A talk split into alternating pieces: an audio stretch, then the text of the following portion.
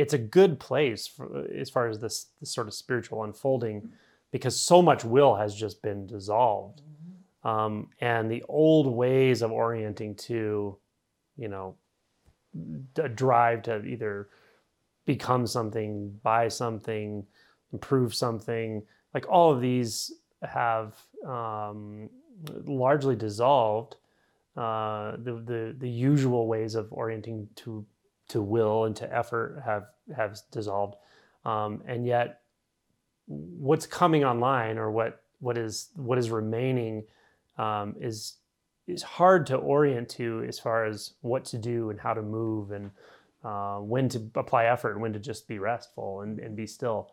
What I sense is that there's just that little bit of residue of restlessness, energetic restlessness, or the um, the tendencies we have that underlie, or the the collection of physical sensations that underlie that that tendency to formulate our will toward doership, toward agency, toward constructing an, an external identity or a, or a dynamic identity.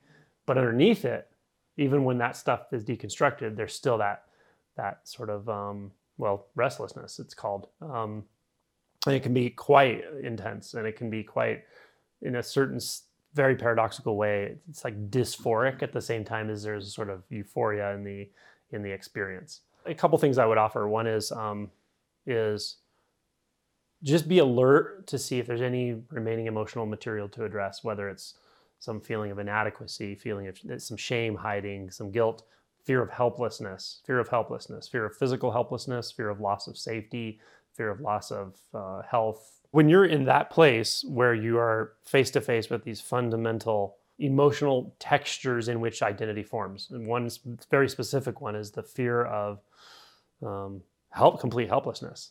Uh, we feel it at a very young age, and then as we get older, we feel it again. And some people feel it in between at various times. People with significant health issues may feel it all their life, mm-hmm. um, uh, or at least have to engage it, uh, engage the truth that fundamentally there's a sort of helplessness to physical life. no matter how healthy we convince we ourselves we are, it's a very short time before these bodies, you know, mm-hmm. dissolve and, and rot in the grave and turn into some other form. And you know, this is just nature.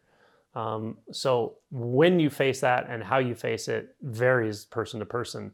But in this process, we all have the opportunity to face it sooner or later. And it's this fundamental fear of being absolutely helpless to the conditions.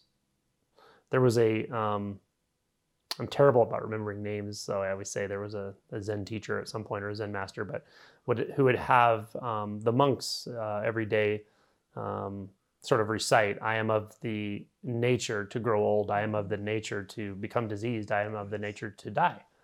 Right. And um, that's an important thing to really come to terms with. Um, and there's also a personal element to it that is just that fundamental, innocent fear um, that you can offer compassion to, offer space to. Just give it all of your attention. If you're, you know, sitting on the porch for a few hours, why not for an hour or two really just say, I want to offer all of my attention, my heart, my interest uh, to any fear that's here, any any fear that's hiding here anywhere. Um, I, I, want you to know you have all of the space of my attention right now. Um, you can come and stay here as long as you need to and um, leave if you want to, come back if you need to. Um, but I, I, want you to know you're fully acknowledged and fully accepted here, and I want to feel everything about you. Um, so you can offer that kind of compassion. Um, really hold yourself, hold that energy, uh, and that that can sort of shift things. Um, the other thing is just to check in with yourself uh, on occasion and, just see if it feels like there's something incomplete about this process. If there's something that's not fully integrated or not uh, fully uh, seen through, if there seems to be some remaining dualistic illusion operating, the sense of a subject and an object, um, things like that, and you can look into those very specifically